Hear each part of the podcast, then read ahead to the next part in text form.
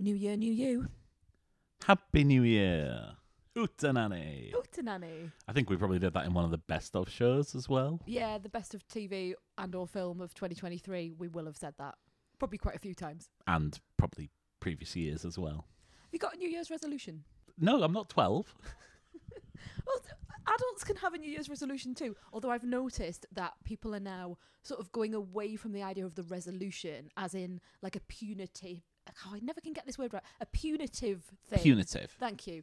A punitive thing that you you sort of like force yourself to do like oh i'm going to lose weight or i'm going to run a marathon or you know you're like taking something away from yourself people have moved away from that this year i'm feeling and gone into like more of these things and less of these things so like more chocolate less worrying about eating the chocolate I mean, I need to lose weight, but that's not that's nothing around this new year. That's been pretty much for the past 20 years.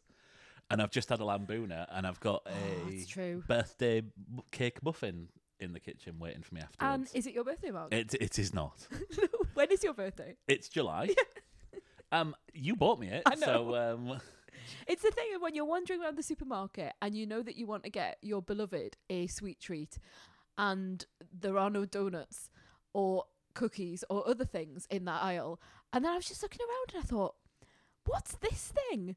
And it was like a little box with like like cardboard at the top, like little a handle. that's Is, is it, that the word you're looking handle, for? Yeah, also helping me out with all the words tonight. So punitive and handle. So yeah, I had this little cardboard handle, like a, like a little present, and I was like, "What's in that?" And it's a birthday cake muffin, and it was only a pound.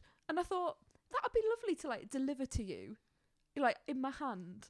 I could like present it to you as like something special. It's a muffin, but yeah, it looks Oh, beautiful. tha- thanks for thanks for that. I appreciate Romance is your dead. effort. I appreciate the effort. but yeah, diet starts on uh, Monday. What, after the Buddha. yeah, yeah. Watching television, watching television. So for TV, I've got something that you haven't watched, and then we've got a show that we've both been very much into. Obsessed with taking up every waking hour. Do you want to do yours first? Yeah, let me get mine out of the way. So my show is called Men Up.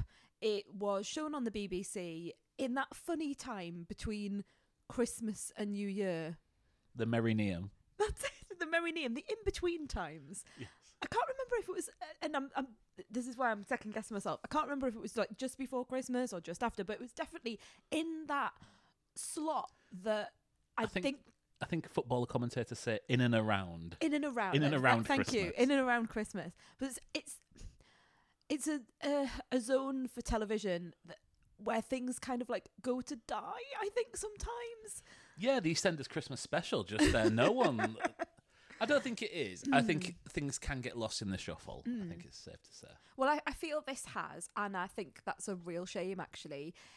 Men Up is a, a drama, and there are comedy elements to it, uh, but a drama around a medical trial that took place in the um, early to mid 1990s in Swansea for what then became known as Viagra. So Okay. it's a group of men, and there are a diverse range of men. Actually, um, some really interesting actors. So you've got Phaldut Sharma, you've got Iwan Rheon, who you'll know from Game of Thrones, I know from the baddie from Game of Thrones. I know that he later played the exact same character in what was those Marvel people on the moon? Oh, yeah, I I think I'd lost Marvel by that point Ansel time. Elgort can't speak. Um, Oh, you've lost me now. I'm thinking of like the one- Inhumans. Oh, Inhumans. That's it. Yes. yes, Was that that, was a a- TV show? Oh yeah. Yeah, yeah, I mean, I went to it? the cinema to see it in Yeah, IMAX. that's why I'm getting confused. The first episode. That was a waste of fucking ten quid. Anyway, Iwan Rheon's in it. It's very good. Um, you've got um, the likes of Mark Lewis Jones, who's sort of a stalwart. You've got um, Paul Rhys again. These are all characters you you probably don't know by name, but you would know of them. They're very good character actors. And then names that you will know, like Alexandra Roach, who's from Utopia, and Joanna Page, who we recently saw when we rewatched. I nearly said Notting Hill. It's not Notting Hill. Love Actually at Christmas time. yes. So a, a lovely cast of Welsh actors, including Katy Wix, who's in it for a sort of a comedic scene at the beginning. I'm just looking, and yes, I didn't realise she was from Wales. Yeah, so like re- really lovely bunch of actors, and I think when I watched the trailer for this, it really set itself up as sort of like a full Monty because clearly the idea of a group of men, all different ages, from lots of different backgrounds, going to take a drug which may or may not give them an erection. It, there is a comedy element to that, and there was sort of like a scene of them all in a car, or almost like like reacting to music and it just felt a little bit full monty and, and i was oh i'm just i'm interested in because it's a true story i'm interested in what happened with this medical trial but i'm also interested in just seeing what how this drama is sort of like comes about because of the the actors that are involved Yeah. but interestingly, when I watched it, yes, like I say, there's comedic moments, but there's a huge amount of heart in this, and there's a lot of emotion. It really brings to life the complicated psychological effects of erectile dysfunction in some men who are only in sort of like their early 40s some men a little bit older some people who have lost their wives some people who've you know really difficult relationships with their partners uh, with gay men. It just it really brought home how hard that is and there's a there's a scene in one of the episodes where they're talking about why it's important to even have this trial because no one was looking at this no one was trying to help those men one of the characters like talks about the suicide rates and saying this is like a, a silent stigma but also the, he, he says very clearly men are dying of this but they're not we're not knowing that they are And in the 1990s, that wouldn't be at the forefront of the conversation around mental health, I dare say. A- absolutely. So yes, some in, some some fun moments, you know, because we're talking about sex and we're, we're talking about the, these things. So some f- some funny moments, some comedic moments, but so much heart in it, so much emotion. Some scenes that really really made me cry, and it, it's not. I found this really, really interesting. It wasn't all about, oh, here are some men who want to have sex with their partners. It was also about the relationships be- behind those those marriages and partnerships, and and a, lot of the the sort of the takeaway was it wasn't really about the sex. It was a- about who they were as people and how communicating with each other. And I, I just found that so refreshing. It it didn't get just I no one was talking about it apart from there was a five star review in the Guardian which said it was a masterpiece and I completely agreed with it. And then I thought there'd be more talk around it or you know it- like the podcasts would be talking about or there'd be reviews of it or saying you know this is the show of the the year one of the you know making it into people's top 10s or whatever but I don't know whether it would it's so far at the end of the year Yeah, it I think arrived too late. Arrived too, and so I really wanted to talk about it because it's still on um, iPlayer. You you can. I, I mean, I absolutely just took one episode after another after another because I wanted to see what happened to these characters, and it, it felt real.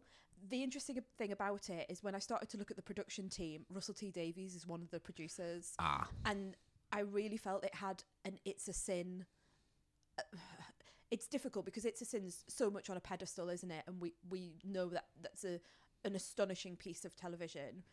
It, it's it's not right next to it's a sin, but it's certainly floating nicely beneath it, and Yeah. it has a lot of the same em- em- emotive content that I really really enjoyed, and the the way that it told the story, I thought it was it was just beau- beautifully told around again uh, an area of stigma. Okay. So I'd really recommend it. I think you as as a man would really enjoy it as well. I think you'd enjoy seeing a program that was about men, all different kinds of men, which talks about masculinity, talks about what it is to be a man. I think that's really refreshing, and you see them together talking about mental health. Yeah. Okay. Well, Mm. I mean, I need something to watch. I said this about most things that you recommend, and I never really end up watching it. But, but yeah, I, I, it, it's something I need something to watch. So that on I your might list. pop it on. Yes, absolutely. Let's talk about something that we have both seen and as we have already alluded to we're a little bit obsessed by The Traitors. So, can we talk about our history with the traitors? I think we might have to. because this the first series of the traitors came on at the same time as the World Cup last year. So when a game was on the BBC, at half time you quite often saw Claudia Winkleman come on with some hooded figures behind her. It's all very and we said that looks shit, doesn't it? Mm. And there was loads of people saying how amazing this show was, but I think by this point we were pot committed, and it was a lot to get back. It would have been a lot to get back into it there, so we just carried on. But the new series came out uh, a couple of weeks ago. I said I would wanted to watch it. You said you weren't interested, but you're a bit snobby to be honest. Yeah, I I'm- was. I was. I, I, I, I've said this to you off mic, but I was a bit of a dickhead because I just said I'm not watching that. I'm not, and and the reason I wasn't watching it, and this is absolutely a personality flaw of mine, and I put my hands in the air when people go on about a show, and they say like it's the best thing ever, and it becomes a sort of thing that everyone's watching. I automatically don't want to watch it. We can have long, dark, deep psychological analysis of that, but it is, it is a problem that I have. I know. What I said to you was that you could watch it because That was so nice of generous. You. Could watch it, but I would sit with my laptop open, probably with a face on, and I wouldn't really be watching it. Um, I would be working on something, but you could watch it. And naturally, open my laptop within probably two minutes. The screen sort of came down slowly, and then the laptop was put on another sofa. I feel like it was that trope that's in a lot of films, like most memorably, like for us once, where someone's like a bit snobbish, and then all of a sudden you see that moment where it catches them. And I think there's a sound engineer in once, which when they're recording, uh, they're starting to play "When Your Mind's Made Up" or something like that, and yeah. he's like on his phone and like tapping away or something like. like you see his like eyes He's just go, and then he What's starts. this beautiful yeah, music Yeah. coming from these people who I didn't think anything of? that's exactly what you did. yeah, I know, I know. Yeah. I'm really sorry. It, it's brilliant. I mean, everyone who's been talking about how brilliant it is, you're totally right. It is So- absolutely superb. let's do a quick elevator pitch of the format. There's Wish 22, I'd come up with it. yeah, there's 22 people in a castle in Scotland. Um, we now know through millions of click-based articles that don't actually sleep there, but they're in there during the day. There is 120,000 pounds they can win, and each day they get a little task that they have to do where they can win 10, 15, 20,000 pounds, and they all have to work together for that. And each night they vote someone off. The the traitors. Well, no, no, they don't vote Oh, the traitors no, off. you're right. No. Let What I'm me let me explain it in the format that format. I thought you'd missed a bit. each night someone's voted off. Banished. Yes, that's the term that they use. And at the end, people split the money between them, whoever's left. So a bit like Big Brother. The wild card to this is a number of people are randomly picked to become traitors. Um, no one knows who they are. We know who they are, but no one else in the house knows who they are. And they are a secret clan of people who need to work to make sure they're there at the end. Because if any of them are there at the end, they get the money rather than it being split amongst everyone else. So they get to vote someone off every night, murder them, as it's known.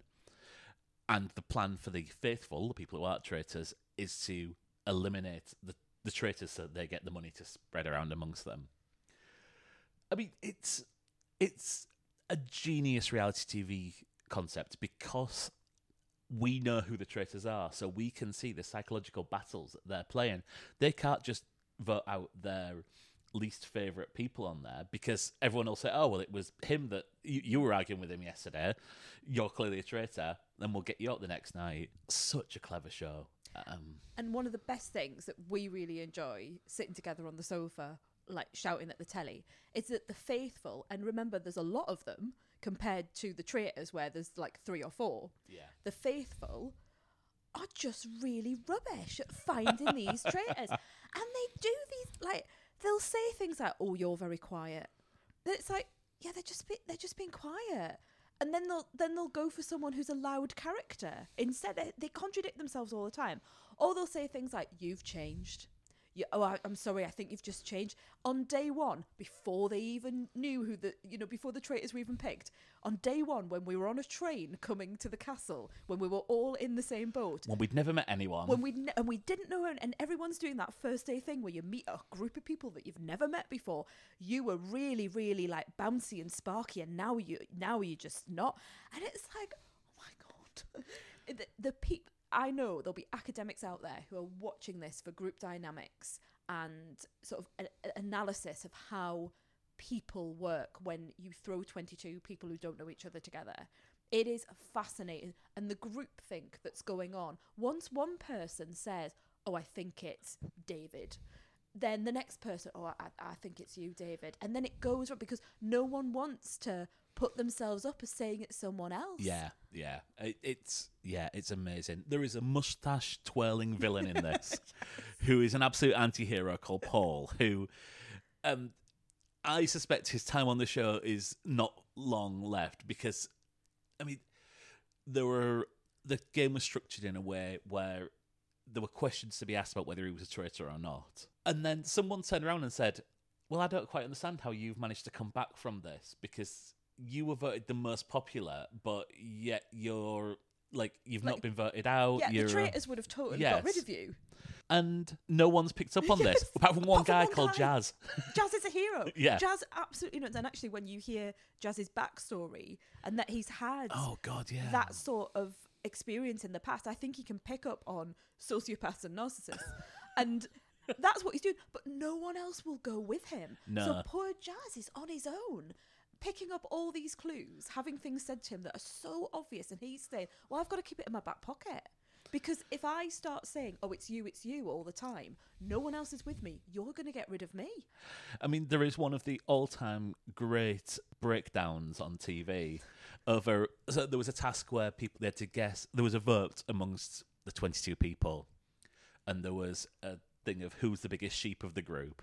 I've seen people have major like losses in their life take it better than Brian took being voted the sheep of the group. He went into the he went into the round table, which is this lavish lavish set where they where they decide who they're going to vote out, and just decided to make it about him and say, "Look, can I just work out why people have called me a sheep and um and and." And, and and why have you voted for me? Because I don't feel like I'm like that. It's like, why are you talking about this now? We've, we've just- we've moved on. He used the coined the phrase, "Look, I don't know whether you think I am or I amn't," and just completely forgot the Can English just- language. Can I just check uh, before we before we vote? Can you can I just see if someone thinks I am or I amn't? And he, it's so and bless him. He seems such a lovely guy, but I think that really indicates the pressure. And what we haven't spoken about is this moves really, really quickly. So Yeah. every single day, someone is banished and someone is murdered.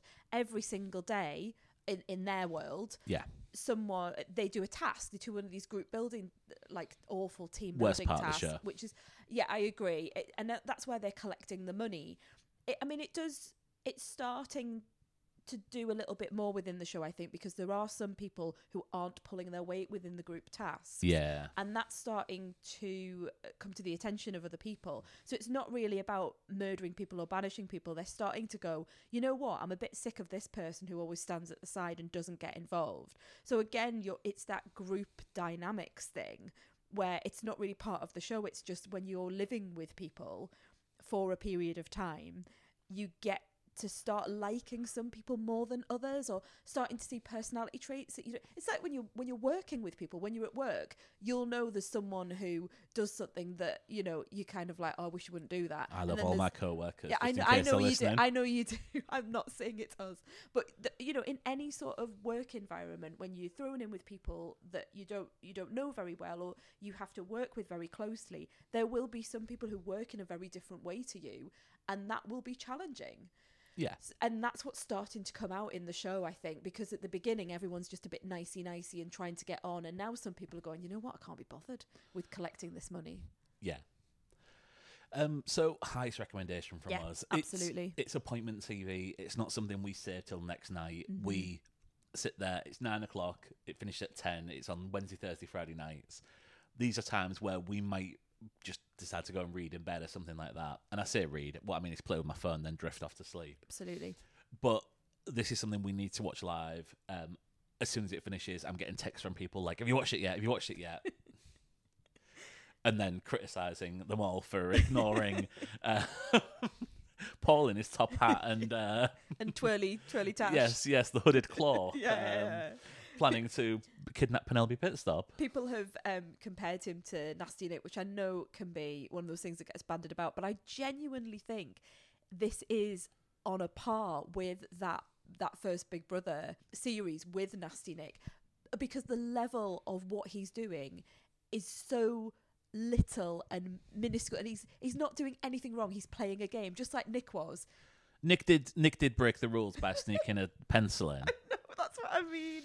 I mean, I look forward to Paul appearing on the front page of the Sun in a shitty one pound cap that they've had screen printed with oh, Brad Oh, Pitt. I And know, but that that's what I feel. like. I feel like it's that because it's just it's he's been banded like you know is he the biggest baddie in Britain sort of thing. But it's I find it quite endearing because like Nasty Nick wrote like a book about how to be a baddie and he he made his money and we we're still talking about him now and we're still calling him Nasty Nick which is like ridiculous. I don't know what his last name is. I know Craig yeah, yeah, Phillips yeah, is. I know yeah, who. yeah. I know. But don't know fe- what Anna the Nun's last name is. And like, good on him. Like, if that's you know, he's gone in there to play a game. He's not ruining anyone's life. A bit like Nick didn't. And you know, I hope that the you know the fame and you know the five seconds of fame or all of that sort of stuff comes across because I think the these are like for me these are like fundamental British characters of television that we remember years down the line that are part of our culture. So I really enjoy it from that level. It's not a British format though, is it? It's. Um, oh, I didn't know that. I think it came in from the from like Netherlands. I Oh, think right. same place as Big Brother. Right. Oh well, there we go. That makes sense. Hmm. So um, that's all we've got for television. Yes. Let's get on to film. Saturday night at the movies. Who cares what picture you see? When you're hugging with your baby, last row in the balcony. So we've got three films, I think. I've got The Boy and the Heron and Poor Things, which I've just got back from. And we have both got Godzilla minus one, which I'm excited to find out your opinion on because I still don't know, and it's been a few weeks since we've seen it. yes, yes. I'm going to do The Boy and the Heron really quickly for reasons that will become clear. The latest film by um, from Studio Ghibli, directed by Hayao Miyazaki, absolute legend of Japanese cinema, Japanese animation. Um, has made many of the most famous Japanese animations, such as Spirited Away, Howl's Moving Castle, Princess Mononoke, et al. And even I've heard of those, and Have I know you seen nothing any about of them? anime. No, no. You know what? They're, I just know instinctively they're not my cup of tea, and I, animation is a is not a point for me anyway. Well, I've seen a lot of them, and I feel it's still not for me. So I'm going to say that out loud, uh, up front that yeah, this this is a film I respect rather than enjoy. It's a story of a young boy who, in World War II, his mother is killed, and so he has to move to the country with his father and his his father's new wife. There, he meets a heron who comes out the sea and starts trashing the. Oh no, sorry, that's my notes for uh, Godzilla. Sorry. You know what? I did not get that. I was sitting there going, "What?" I was like, "This sounds just like Godzilla." oh God. Yeah, I've seen a lot of Japanese World War II films yeah, recently. yeah, yeah. I- take it the heron's nice in this. Yes, the heron. Well, yeah, Oh, okay. sort of. Yeah. Right. Um, but the heron leads him on a mystical adventure into other lands and other worlds. Um, it's very whimsi- very whimsical. This film looks amazing. Some of the some of the most beautiful animations. Some of the sets just look like you, you know they are pieces of art that you would see in a museum. The voice cast is great. You know, so I'm going to read out some of the people who do voices. So Christian Bale, Dave Bautista, Gemma Chan, Willem Dafoe, Mark Hamill, Robert Pattinson, oh, Florence really? Pugh, Dan Stevens turns up, and they're not just doing their own voice, which is often the probably Jack Black. Sometimes when he mm. does a voice, there's never any doubt it's Jack Black. He is Kung Fu Panda. I didn't know that these were doing the voices until I saw the end credits. Um, I saw the dubbed version, I was just about to say Yeah. you must have seen the dub version rather than the That- subtitle that just clicked. I didn't even realise it. Those people, yeah, they do. They speak really fluent Yeah. Japanese. Yeah, no, um, yeah, I saw the dub version just purely because that's when the my schedule worked and that's the times are convenient. I've got absolutely no problem with the. They do such a good job with the dub versions. I'm normally a bit of a snob with something like that and would rather watch the subtitles, but there we go. This just uses a story structure which I just cannot get involved with, and I think it- this personal for me. I know enough people who opinion I respect who absolutely love these films will these will be on their top 10 of the year yeah greatest films of all time I have repeatedly tried and I will continue to try because I'm clearly missing out on something but this just isn't for me the storytelling tropes just I don't know if I'm missing something mm. but there's clearly some time that's passed between the boy's mother dying and him moving to the the country but that was never clear to me. I I don't think there was a sign on screen that would have done that. We then find out, like, 20 minutes into the film, that the dad's married the mum's sister. Is that normal in Japanese culture? I don't know, but it was took me by surprise, and I'm like, I'm surprised they're not making more of a thing about this. George R. R. Martin does kind of three stage reveals. It's how, and you know, there is something that's put in really subtle that 0.1% of the hardcore fans who's really paying attention will pick up on. Then he'll do another thing, and then there is a, a reveal for everyone else. This kind of got like one and to one and two, and then turned about four pages, and then it was just part of the plot. And I'm like, you've never really revealed that to me properly. Like I suspect that that's the case, but characters just become something that I don't think it was explicitly explained to me that that's the case. Um, and then the film just ends. Like there is a resolution, and I like I'm waiting for a little postscript, and then it just ends with, and then we move back to the city two years later. Oh, okay. and nothing else. No, That was it. nope. Just the end. No, no post credit sting. Tony Stark didn't turn up and say he was build, building the Heron uh, CU. um, yeah, no, it's It must be hard when you when you're fi- when there's essentially plot holes or you're finding it hard to marry things up. Well, I'm not sure there are plot holes. Okay. Uh, I think this might it's be just me, the way of but the, yeah, the the way the story is told. but there's also like I was like, have they mixed these scenes up because someone's talking to someone, then he's in a completely separate room, and then he's back talking to this person. It's like, am I missing something? And clearly, it's on me because these are incredibly successful. It's being so successful, and probably down to the writer's strike. This is being shown in a big screen at our local Cineworld in the centre of Newcastle. So clearly, it's me. Um, I wish I enjoyed these more, but yeah, it feels like it feels like I'm first night at the opera, and I'm not quite sure of Yeah. the storytelling um, Yeah. methods that they But use. I think it's it's brave to be able to come out and say it, it's not that you didn't like the film. It's just that y- and you res- you respect the animation. It it just doesn't work for you like it does for other people. I think it would be a lot easier to go along with the crowd and be like, "Oh, this is amazing," and everyone says it's amazing. And I'm if I'm a cinephile, I must say how brilliant these things are. So I think Nah, I'd, I'd rather I'd rather burn the ground, go scorch ground, and say it's Emperor's new clothes, and uh, everyone's everyone's fooling themselves. But no, I'm sure that's not the case in this instance. so a film that you went to see today, you've literally just been to see today, and as you walked out of the door, I shouted, "Do you know it's two and a half hours?" Which I didn't. you didn't. Is uh, Poor Things, which has just won a Golden Globe for was it like best film or something like that? Best It's for best award that we don't pay any attention to because they're an absolute fucking farce. I Yeah, think is the official But term. Emma Stone's getting lots of plaudits, and yeah, it's uh, it's it's on everyone. Lots of people are talking about it. It seems to be something that's on the tip of everyone's uh, tongue. Yes, so this is the latest film by Yorgos Lanthimos, previously of Killing of the Sacred Deer, The Lobster, The Favourite.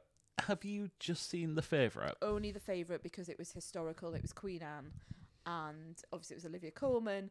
I saw the trailer for The Lobster and I felt wrong because because I saw that there was like an aspect of like if you didn't do something by a certain time, you turned into an animal, and I don't know that that's like a fairy story that's really I, I find like um like the the brothers Grimm and Hans Christian Andersen those stories I find terrifying and it really reminded me of those really dark fairy tales. Yeah, and I think that trailer was on a lot when we went to the cinema together. Um, remember those days? Yeah, yeah, yeah. Um, and yeah, I mean, I was really excited by this. I never got to see it and never got to see The Lobster until recently. Uh, it's actually my least favorite of the now four films that I've seen. Um, really like Killing of the Sacred Deer, um, and really, really like The Favorite as well. Um, but this is his latest. It stars Emma Stone. And all I knew is that this was kind of a Frankenstein story. Um, I'm gonna because I didn't know very much about it, and this reveals itself very slowly to me. So that part really worked for me. I'm gonna channel the movie Robcast and just read out the IMDb. Good idea. Why we don't do that anyway, I do not know. Well, because gimmick infringement. And, uh, True. The incredible tale about the fantastical evolution of Bella Baxter, a young woman brought back to life by the brilliant and orthodox scientist Dr. Godwin Baxter. Willem Dafoe. Yes, Willem I know Dafoe that much. playing something of a scientist. Yeah. This also stars your favourite actor? Uh, well, one of one of my favourites. He's certainly my favourite to to see on the screen, known in our house as the Gruffalo. He is, of course, Mark Ruffalo. and what a joyful time he is having. I saw that in the trailer. He seems very caddish. Oh, he is a rake. He is a he is an absolute cad. Yes, um, I he would enjoy that. mustache twirling to rival even Paul from The Tourist. Fantastic. The tourists. Uh, the Tourist, yes, the, The Traitors, yes, different different TV show that I've not seen. I'm gonna have to just put my prejudices about this film up front. Okay. um, when we first meet Bella, and obviously this is a Frankenstein story, she is a very infantile character in an adult's body. Mm. And I found the portrayal troublesome. I think a lot of that is down to the environments we find ourselves in with people people with learning disabilities and it certainly was a little bit too on the nose as a performance for me. So when you're talking about that, you're talking about us as a, our personal life. Yes. and the fact that our son is um, has profound and multiple learning disabilities, and we also have a lot of people in our lives who have learning disabilities, and you found that difficult to. And I think- you- yeah, I think it's the fact that it's a very well known actress that I hmm. know. And yeah, it was, I think there's a fine line between like a, an appropriate and inappropriate performance. Hmm. And this was in danger of leap vaulting about five towns past that line. interesting. Um, and this put me on the back foot immediately. I thought if this carries on, I'm not sure I can carry on for the two and a half hours, as you mentioned. Yeah. So said there is an evolution of the character, and as mentioned, she does move on. It's a 10 minute thing, and once I was past that, it, it clearly didn't stick with me because I fucking love this film.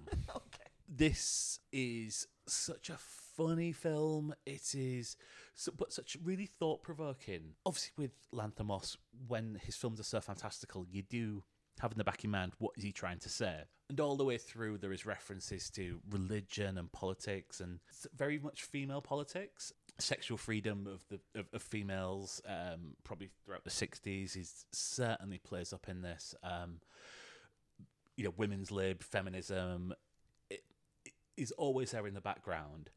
And then I'm not going to do any spoilers, but there is a third act which really hits home to modern female politics and the the state of the world, certainly in certain parts of the world, where the the progress that I, I feel I, I don't want to speak for women, but um, Yeah. I feel there is when we have had discussions. I know that there is certainly areas of the world where people feel that all the progression that's been made is certainly being rolled back Absolutely. And this is really really powerfully done but done in a subtle way that i think the people that need to understand it probably would get Oh it. no, no, that's always the way, isn't it? yeah um, it's an incredibly vulnerable form performance from Emma Stone. Um, once it got beyond the problems, um, she spends a lot of this film with very little clothes on. There is a lot of sex scenes in this that are very not titillating. They are done. I say partial. There is certainly some comedic elements to this, but also it's quite troubling um, because this is someone who, at various points in the film, where you question whether she does have the agency around this, and yeah, it's it. it's funny, but it's also at times really, really meant. I think it's meant to put you on the back foot. Which is really interesting, isn't it, that you say that because again, clickbaity titles are talking about this being sort of raunchy and sexy and how uh, uh, uh, I saw an article today that was like sex is back in the cinema and everyone's going to have this sort of like sexy sex. But I mean, they mentioned Saltburn. Interesting when you think about the sex scenes in Saltburn. Um, and, and this, yeah, indeed. Um, and and this, and I was like, I'm sure that's not when you've come back and like you haven't come back and gone, oh, that was a great big sexy rum. This is dark and difficult and challenging. Yeah, and it's not necessarily played that way. There is a tongue in cheek all the way through this, but the this might be me as a forty three year old man. God, I'm at that age now where I need to actually think what age I am. That I'm like, I'm not sure that's right. Yeah, Um, yeah. There is certainly uh, like it certainly broaches the areas of consent and age of consent and things like that. Also, to add to this, this film looks fucking amazing. It all appears to be practical sets as Bella goes on these journeys. She visits Lisbon, she visits Paris, and if they aren't practical sets, they're fucking good effects. It seems like they've made these sets for about two minutes of screen time to the point where they're so intricate. It's like, surely it's just qu- cheaper to fucking fly to Lisbon and just film this one scene that you need to do. It's very, very deliberately stylized so that it looks like the most elaborate set you've ever been on, and definitely not someone trying to look like Lisbon. It's someone trying to look like a set that's made to look like Lisbon. But yeah, it's absolutely stunning. There are set pieces in all across um, all across the world. It goes into um, poverty politics. It goes into so many different uh, things like the high society and low society in the world. It's incredibly political, and it's that's not what I expected when I set foot into the the theatre. I think it's a really important film, and if this isn't on my top ten of the year, like it's been a hell of a year. Have, have you got any interest in watching this? I have more so now I've heard your review actually because I I had seen like I said these titles where it's like oh Emma Stone lots of sex scenes Mark Ruffalo's uh, the cad and I was a little bit like well what else will there be for two and a half hours I'm really intrigued by this third act that you've talked about I, I do have more of a I'm swayed more to go. The, the timing always puts me off because anything two and a half hours. It, it absolutely flew by. Yeah, Um, I'll say that. it's just more the ti It's for me. It's like the time out of my day. It's really, really hard to like get that level of time out. yeah. Um, but yeah, I'm much more interested in going to. And if I had the opportunity to, I'm sure I would. I would go along now. it's one to see on the big screen Mm. if it's all possible. It's one to concentrate on, and it's also. I mean, I, I will just say now there are elements of this that I think you will find troubling. The same way, the same warning I gave you around the creator. Uh, which um, just for everyone at home is the uh, visualization of, of children young children we have had two premature children mark and i and so sometimes the visuals around small children it can be difficult for me in particular to handle Yeah, and there is a a theme that is touched upon in the final act that I know you find very troublesome. okay Um, as you should, because it's it's a horrible thing, but yeah it's never it's threatened rather than enacted. Okay. But yeah, you will so if you is- see it, you yeah. you will see what I mean. you, so there'll be there'll be things that might be challenging in the in the Yes, film yeah yeah. okay well yeah okay interesting But yeah, um, highest recommendation. Mm. It's it's not quite five stars because of my my troubles Mm. early on, but it's four and a half easy. it's fascinating to analyze it must be because there's so much in that Oh, like I, yeah. I don't even know what the plot is but i can feel when you're talking about politics and social and the different levels of society and women's rights Mm. like there's so much there to think about isn't there so yeah I, i'm more intrigued to go and see it so that i can have those conversations with you actually Please do, Okay. please do.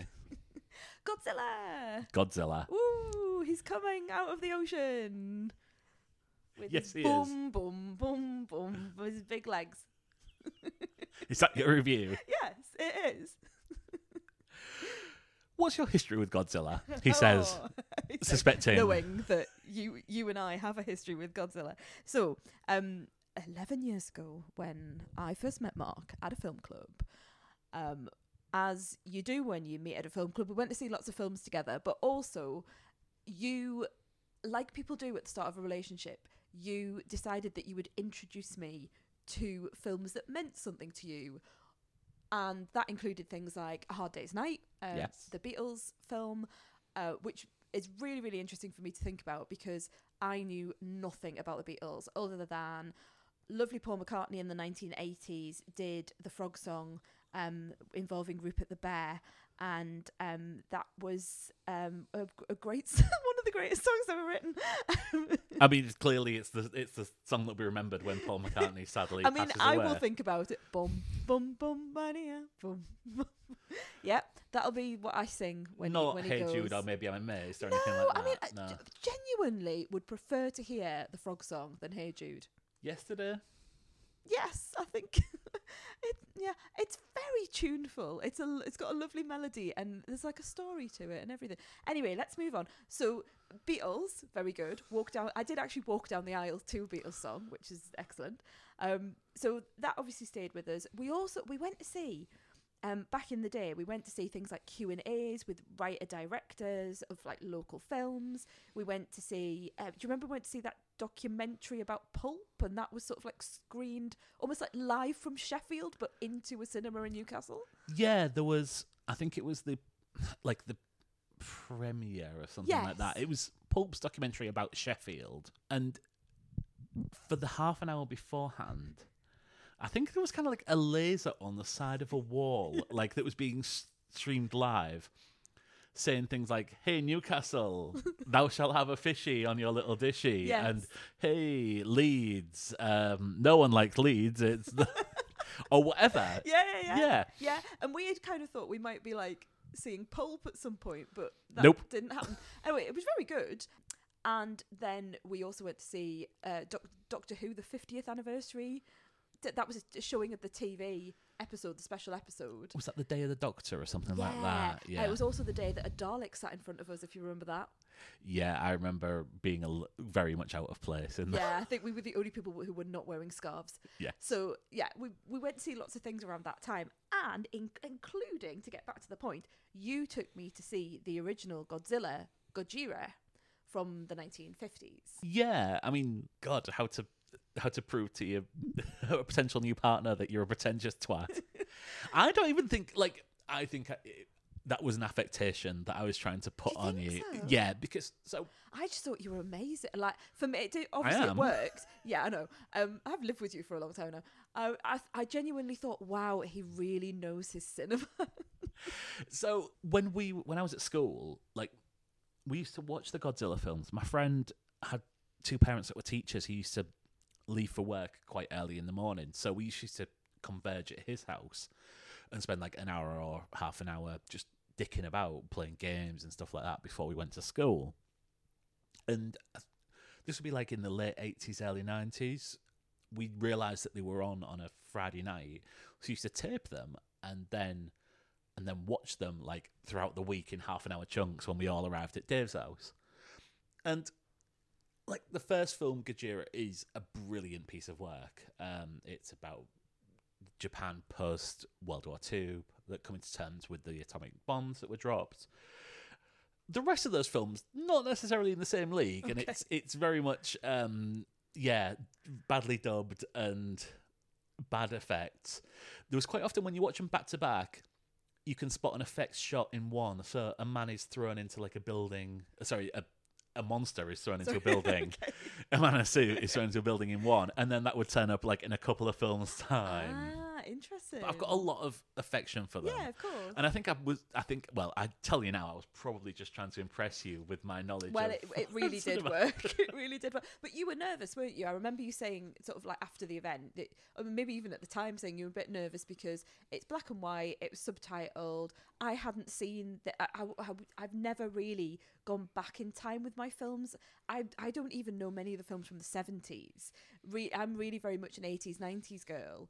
And the classics, in inverted commas, because of the personality flaws that I've alluded to earlier, I kind of ignore them because everyone's gone on about like this is the best film of all time, so I just don't watch it. Was your reference to Godzilla then um, the cartoon, the 1998 film, or the Chewits advert. the Chew- the Chewits, of course, but also um, yeah, the um the deeper underground um, Jamiroquai um song that was used for was that Godzilla? yeah, with yeah. So there was two hit singles for from Godzilla. Oh, Can you name the other one? Oh no, I can't. So I've got deeper underground. No, So the other was one, it like a rap? yeah. was it so like- it was Puff Daddy and Jimmy Page. That's it. I, I wanted like I wanted to do like a rap, but also guitars. Oh, I wish you would do that.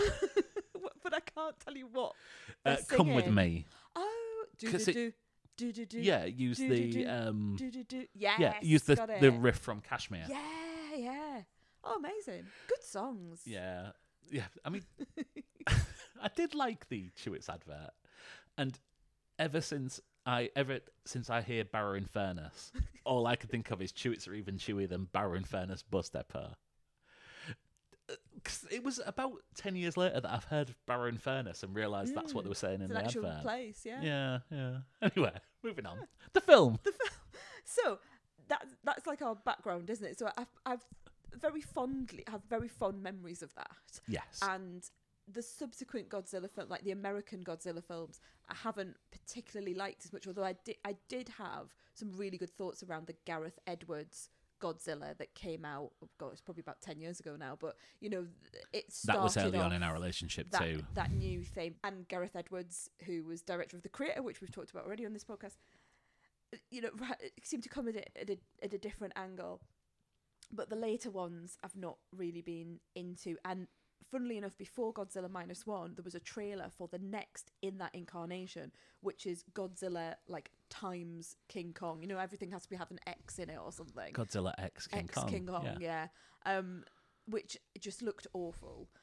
No. yes, yes, it did. It really did. Is it like Fallen Um, Empire? Is that the oh, full something name? Something like that. And it's like I, I love a monster film as well. I really, really love a monster flick, and I think that's one of the reasons why I really like Gojira because even though it was a man in a suit, like you said, I really felt the symbol. I love the symbolism of the monster films. I, you know, what is the threat of the of the day? When I was doing um, A level history, we used to watch films and unpick what what the film was talking about in terms of the era that it was made in. So th- there were lots of films that we watched where it was, you know, of a time, but it what it was really talking about was about the Vietnam War, or you know what it was really, you know, it was like some of the Shakespeare's that were modernized to talk about World War Two. You know, all of that sort thought You're going to say that some of Shakespeare was actually about the Vietnam War. no, no, but like genuinely, that's and obviously it wasn't, but they were u- utilizing that story and modernizing it and telling a different tale of the era in which the film was being made. So I've always really loved that. What is the what is this film talking about in terms of what's going on in the world at that time? And that's very much what Gojira is doing in terms of the nuclear threat and post um, World War Two one of the reasons that I love Godzilla minus one, getting finally to the film review, is that Godzilla minus one does exactly the same thing, and it really feels like it's part of that universe. If you hadn't, if I, if I didn't know about like the special effects and everything, and that that clearly made it a modern film, I would have sworn this was made round about the time of the original Gojira. It has got a sheen to it that makes it feel like that part of history. And just like in Gojira, we are putting the characters and the situation and the political climate first. Yes, the monster is there. Yes, I thought the monster was absolutely terrifying in Godzilla minus one, by the way. Yeah, really? Yeah, really, genuinely, I found it the most terrible. And I think the use of the original, um, what's it called? Like this, The theme. the theme, The- the, yeah, the yeah, the, theme. really dark and almost like Hans Zimmer esque um, theme, really scared me as well. So you've got a scary monster, but it's the people. It's it just it felt like I was it was almost like documentary style. I felt like I was there post World War Two, watching the characters go about you know their business in the aftermath of of terrible war. Well, okay.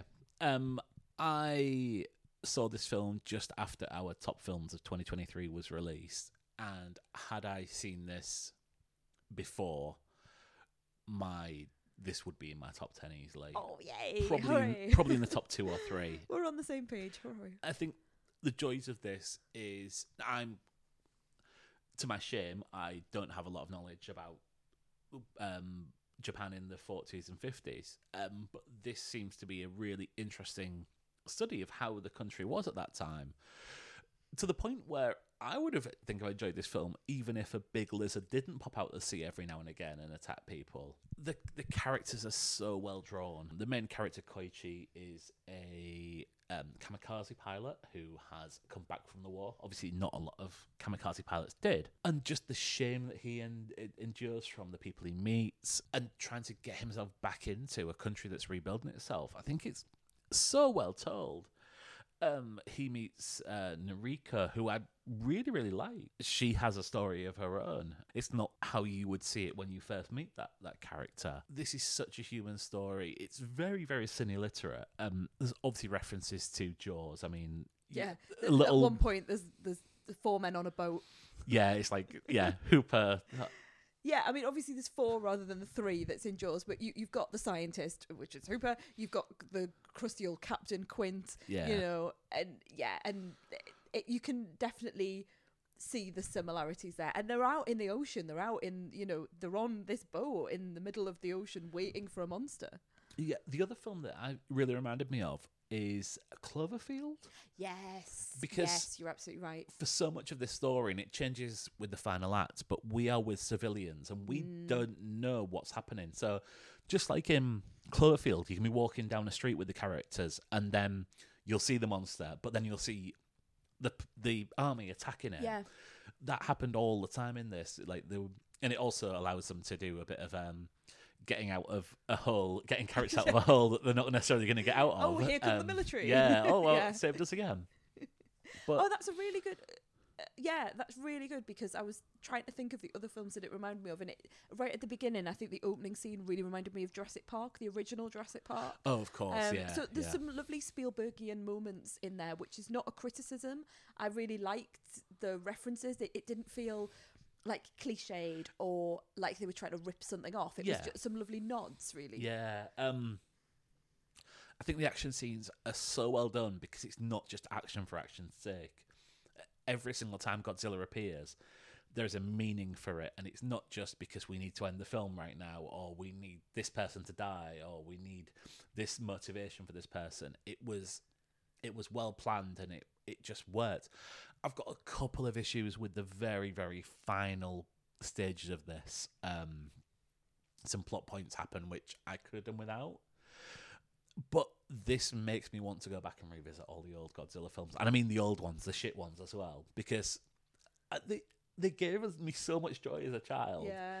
Um, and and they also somehow managed to bag me a wife, so uh, Yeah, how weird. yeah, indirectly, but uh, yeah, I've got two little criticisms uh, before we finish, which was um, at, at times I just felt slightly baggy at times and a little bit tightening up in the editing. I did feel the length.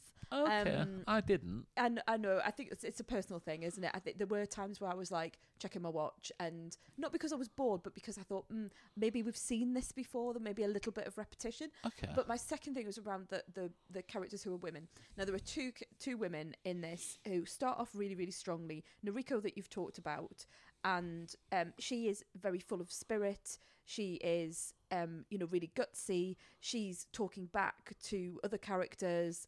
Um, she's quite wily in her way. You know, making plans and and she very very swiftly falls into a, a, a wifely mode, um, which uh, you know a wifely motherly mode, which I can see on your face what you're going to say, which will clearly be of the time. Yeah. will clearly be of the time. But what I would have liked to have seen is even though she was sort of corresponding with the role of women in that time. I would have liked to have seen some of that personality trait remain with her because she's clearly a spirited woman, and I it, it just felt like all of her personality was sort of drawn out of her to fulfill the role of wife mother. I understand. Um, y- and there's there's another character as well. There's a neighbor who berates um our kamikaze pilot when he comes back and hasn't done the thing that the kamikaze pilot should do. And she is saying that all of her children have died. And why is he still alive and he should have died? And she was very, very um, forceful. And again, she fulfills the role of, of mother in inverted you know she becomes that caring role later on and again i can understand that time has passed that these are that might be a character development that she's able to forgive but it would have just been nice to have seen maybe some of that spirit remain and not so much as women as the caregivers that's the, that's the only thing that i just and it's it's a little point it's not huge it didn't spoil my enjoyment of the film I understand that. I can understand that. For me, I think it is. No, I'm not. I'm, no, I, I, it, Mm-hmm. that um, I didn't feel that, but I can understand how you would. Yeah. Um. So yeah, that's yeah. but that, minor that's- flaws, It's I not. think it yeah, is, it's yeah. not going to knock like three stars off it or anything like that. It's just. I think it's important to say that, that there are tiny little things that you know could have been developed. And again, like the actors' strike has really helped us here because I don't think we'd have seen this Mm. um, were it not so such a wide release. Yeah. I mean, like there's been a lot of Godzilla films which I haven't seen. I probably would have seen it eventually because it's on. It's it's actually gone into the IMDb top 250. Wow. Um, it, so that's how well it's thought of. But there is such a lack of mainstream films that this is showing in big screens in our local Cineworld and Odeon and Vue, whereas I think traditionally it would probably be stuck in our local art house Absolutely. Mm-hmm. and maybe walk for one screen on a Saturday. Um, And I don't think we would have known about it. yeah, th- this has been and the only reason I knew about it was uh, because I listened to the the film podcasts and people were raving about it and I hadn't even known this was a film that was being made. So like it's one of the things where I'm like, "Oh, I'm really glad I listened to the podcast it's a proper word of mouth Yeah. phenomenon. This, um, yeah. If you haven't seen this and you can still see it on a big screen, I'd really, really recommend you try to. Um, Mm, absolutely. I think this will this will benefit from the from the sheer scale of a cinema screen. But if you have to watch it at home, like I don't think I don't think you'll be disappointed. No, not at all. This is But see it this is for me screen is possible. it's the best action film of last year Mm. for me. Even better than even better than Aquaman, which I watched a couple of days later, and I just cannot draw myself to even talk about. oh no! Oh, bless you. Even better than the Chewits advert. There's less um, bus depots in this, Oh, or that's Leaning true, Tower of yeah. Pisas. And- oh, the le- I forgot about that. The Leaning Tower of Pisa. I'm, I'm gonna go and watch the Chewits. I think we're just gonna have to watch it now. You know what we do have to watch actually before we wrap up. Um, Gladiators has been on today, but because we are not allowed to watch anything that isn't on CBeebies when our son is around, we haven't been permitted to watch the new improved version of Gladiators. Try to sneak it in now. Well, I'm, I really want to, but you know what I've been wanting to do most of all? Sing the theme tune. Do you feel the power of the gladiator? I've been, honestly, I've had that in my head all day. Like, and actually, it's one of those songs where like it's really bombastic and it's really fun to sing in the kitchen. That's see. Somehow I know that that song is sung by someone called Muff Murfin. You are joking. which I think might be something that I just saw Have on the credits. Oh, No, no, no, no, no. I'm telling it you. It sounds like the sort of thing that you would make up. I don't think it's. I'm suspect it's not his real name. Muff. It can't be a real. You, you can't be called Muff, can you? I mean, Is that a name? Why am I thinking about? Was there um? There's a like a um a music producer that did like the garbage albums, and did he have a fun? Was he called? M- Oh, he was called Mutt Mutt Lange. I do you don't not think he did the garbage albums. I thought he did. I thought he You're was... not thinking of Butch Vig, who was the Oh, producer maybe of I'm Nirvana, who was in who was in Garbage. right. Mutt Lange was um Why have I got them confused? was Mutt Lang married to Shania Twain. That yes, I think this. I'm getting all of my my nineties confused. John, but anyway, John Edward Julius Murfin. so it's not. He's not really called Muff, No, no. but he went professionally by Muff. Right. So when you hear the Gladiators theme, Yeah. what what what sort of character do you imagine Well, I'm thinking it? big because I was singing it in the kitchen. I did it very like proper low and and bombastic. So I'm thinking someone who probably would have been on like stage musical and maybe like a Bryn Terfel or someone like that. He looks like Jimmy Tarbuck. Mark's showing me a picture.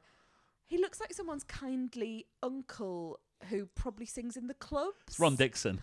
Actually, yeah, eh, yes. Have a look at Muff. What's his surname?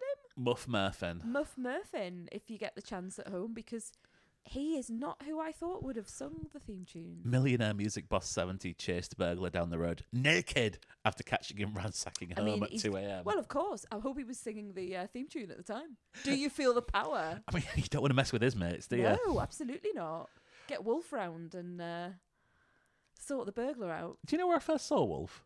Sorry, I think we need to end this podcast quite Uh, soon. yeah, but- we were meant to end it about 10 minutes ago. Where did you first see Wolf? Was he like in a supermarket or something like that? No, he was on the front of the um, game Barbarian for the Spectrum. I don't understand what you mean. Right, so, So he was on the front of a game. the game. front cover, yeah. Right. Like drawn in. Picture form. No, no, no, no, no, no. So was he, he there's a dressed up as- photograph of him. Oh, right. So he was dressed up as a barbarian. yeah, dressed up as essentially Conan the So Barbarian. he was like a model. He wasn't Well- Wolf yet. Was he Wolf yet? oh no, no, no! This this would be like mid eighties. Right. Okay. Um, right. I'm just. I'm, I'm gonna. Have So to, he was barbarian. He should have been known as. Well that would well, have been a good name. Yeah. I mean, Barbarian was a great game. Sh- uh, it was a great he had game long hair as well. because you could uh, chop people's heads off. Oh, okay. It was like just a fighting game, standard fighting game with with Like a, swords. like a Street Fighter, but with swords. Well, it was more one on one. Yeah. So yeah. So Street Fighter. That's Yeah, exactly what you're that's what I describing. Yeah. Thank you. Um. Don't be questioning my nerd credentials. I. Oh, I'm just gonna type Barbarian Wolf and see Um, what but honey, I really don't need to see it. you do. I mean, this is terrible, terrible podcasting Yes, it is. in the in the audio form. We'll save this for next time. I might put it on the Instagrams. and speaking of which, you can find us on social media. We are still on Twitter. Who knows how long for? I'm not even going into it because every time I go into Twitter, I just get depressed about the state of the world. Uh, but we are still there, and you can find us at the Honeymoon Pod. You can also find us on Instagram, where we are much more active. At the Honeymoon Pod again. We may put a picture of Mark's little birthday cake, even though it's not his birthday, his birthday muffin up and Mark is still looking at pictures of Wolf as barbarian. It, now he's showing me it. Oh, I mean, wow, that's of its time. Yeah, we might put that up on. keep an eye out on our stories because uh, we may be putting a picture of Wolf. Is that Maria Lloyd that's with him? I haven't got. I mean, honestly, you're asking me this. Well, you know, I God. don't know who Maria Lloyd is, Mark. Um, so she's married to the Rebel MC. Oh, really? Oh, I- I- excellent. that might be wrong. okay. Barbarian, the Ultimate Warrior, Death Sword. Right, I was just gonna say gameplay, development, references. You know, I'm totally gonna edit this. Yeah, I mean, I would. Maria Whittaker, not Maria Lloyd, but it is Wolf on the front cover. Oh no, no, it's Maria Whittaker who is married to the Rebel MC. I got the name wrong. Thanks everyone for listening. Please come back. I'm really sorry about this ending. I'm so sorry. He's gone off script. We'll see you next time. Bye.